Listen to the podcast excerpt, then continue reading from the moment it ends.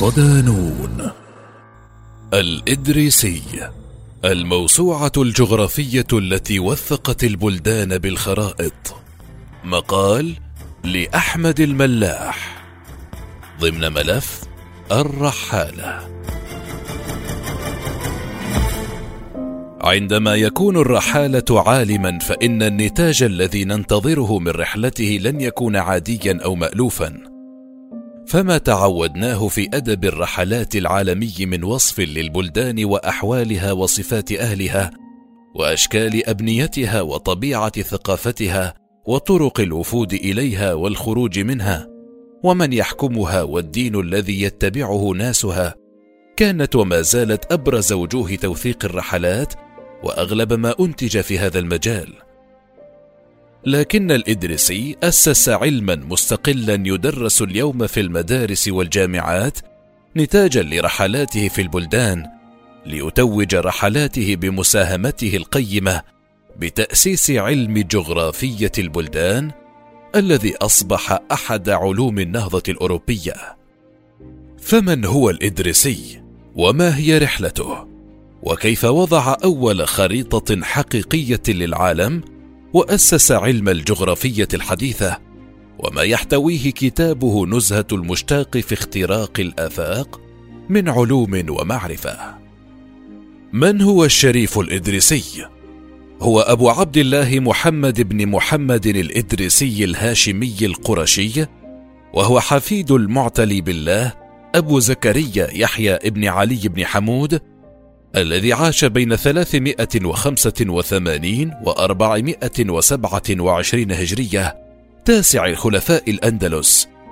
ولد في مدينة سبتة في المغرب الأقصى عام 493 هجرية الموافق ل 1100 ميلادية.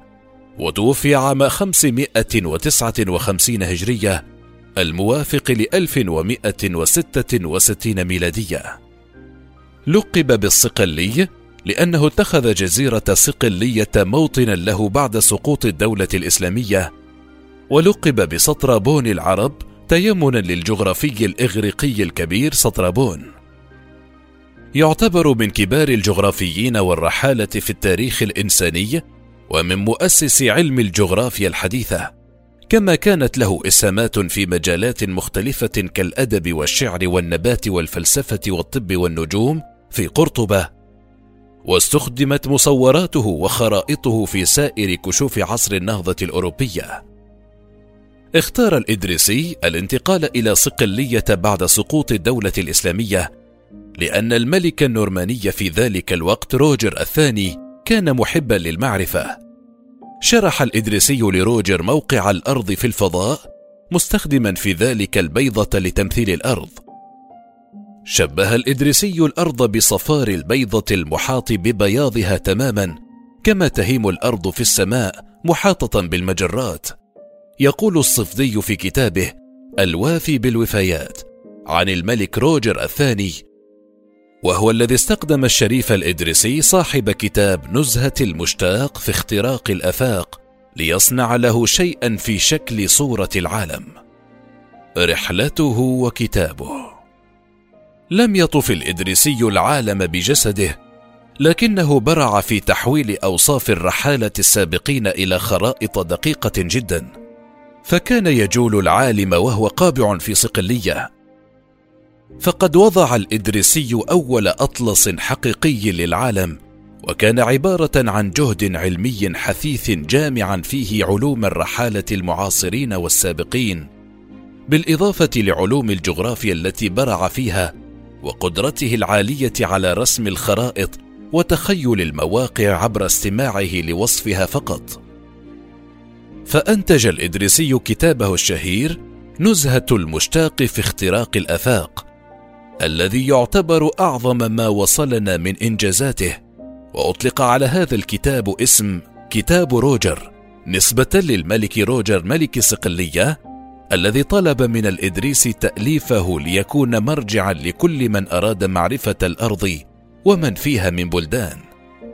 لم يكتف الإدريسي بكتابه بل صنع إحدى أعاجيب الدهر في ذلك الزمان وهي كرة فضية نقش عليها خريطة الأرض بتفاصيلها الكاملة المعروفة حتى ذاك الوقت واعتمد الإدريسي في صنع كرته الأرضية وخريطته للعالم على كل ما توافر له من المصادر حينها.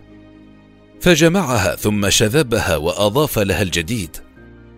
فاعتمد اولا على كتب الجغرافيين القدامى من اليونان مثل بطليموس وعلى المسلمين مثل اليعقوبي والأسطهري والسعودي وابن حوقل والعذري وغيرهم. ثم أعاد تأكيد أو نفي معلومات الجغرافيين القدامى بناء على رحلاته التي جاب خلالها ربوع العالم القديم شرقا وغربا من خلال مشاهداته وملاحظاته فضلا عن الاستماع وتوثيق روايات الرحالة والتجار الذين يجوبون بقوافلهم التجارية في أطراف العالم. واستفاد من ميزة وجوده في بلاط روجر بباليرمو فكان يسألهم ويستوضح منهم ليكون عمله على مستوى عال من المصداقية وكان يدون أوصافهم للمدن والطرق ويدرسها مستخدما إياها في رسم الخرائط. لكن للأسف فقدت هذه الكرة بعد ثورة حدثت في صقلية بعد الملك روجر بزمن قصير. لكن الكتاب تم حفظه ليكون من أشهر الكتب التي أنتجتها الحضارة العربية الإسلامية في علوم الجغرافيا. وهذا المرجع استفادت منه أوروبا كأحد أفضل المصادر الرصينة التي وضعت معلومات دقيقة عن بلاد المشرق وجغرافيتها وتضاريسها. استغرق إنجاز كتاب نزهة المشتاق خمسة عشر عاما من العمل المتواصل وضع الإدريسي نهجا غير معروف سابقا لدى الجغرافيين والرحالة العرب. فقد وصف العالم ككل ثم قسمه إلى سبعة أقاليم. وعمد إلى رسم خرائط صغيرة منفصلة لكل إقليم من أقاليم العالم ثم قسم كل إقليم إلى عشرة أقسام رئيسية ثم وصف كل قسم ورسم له خريطة وتحاشى فيه الخلط بين التاريخ والجغرافيا وظل كتابه مرجعا للجغرافيا في العالم لما يزيد على ثلاثة قرون. عند الاطلاع على خرائط الإدريسي ومقارنتها بما لدينا من خرائط وفق التكنولوجيا الحديثة تدرك التفاوت الكبير بين الدقة العالية المبهرة لبعض الخرائط التي وضعها الإدريسي فيما كانت الأخرى أقل دقة وعامية ومبهمة إن صح التعبير. وذلك لأن الإدريسي عندما رسم تلك الخرائط وضع بعضها نتيجة مشاهدته وقياساته الشخصية الدقيقة فيما وضع البقية وفق الروايات التي وصلتهم واعتمدوا عليها. ما جعل التباين في الجودة واضحا. كانت خرائط الإدريسي أكثر دقة من الخرائط المعروفة من قبل ويمكن تبين ذلك بوضوح في خرائطه إذ لجأ إلى تحديد اتجاهات الأنهار والبحيرات والمرتفعات موضحا تضاريس البلدان التي رسمها وقد وضع أيضا وصفا للمدن وحدود الدول والأقاليم واستخدم خطوط العرض أو الخطوط الأفقية في رسم العالم والكرة الأرضية التي صنعها. ورغم أن خطوط الطول استخدمت قديما قبل الادريسي فإنه أعاد تدقيقها وضبطها لتكون واضحة ومفيدة في تبيان حدود الدول وامتداداتها. مع انتهاء الإدريسي من كتابه هذا توفي الملك روجر وخلفه الملك غليوم الأول ومع ذلك فقد بقي الإدريسي في مركز بلاط الملكية واستمر في جهده المعرفي لينتج كتبا لا تقل أهمية عن كتابه الأول فوضع كتاب روض الأنس ونزهة النفس لكن للأسف لم يصلنا إلا مختصر صغير للكتاب. عبارة عن مخطوط محفوظ في مكتبة حكيم أوغلو علي باشا بإسطنبول وهو كتاب في الجغرافيا أيضا ووضع كتابا خاصا تحت اسم أنس المهج وروض الفرج الذي نشر منه قسما متعلقا بشمال إفريقيا وبلاد السودان. ختاما تمكن الإدريسي من دمج العلوم والمشاهدات التي وثقها في رحلاته التي جال فيها العالم مع علوم ومشاهدات الرحالة الآخرين.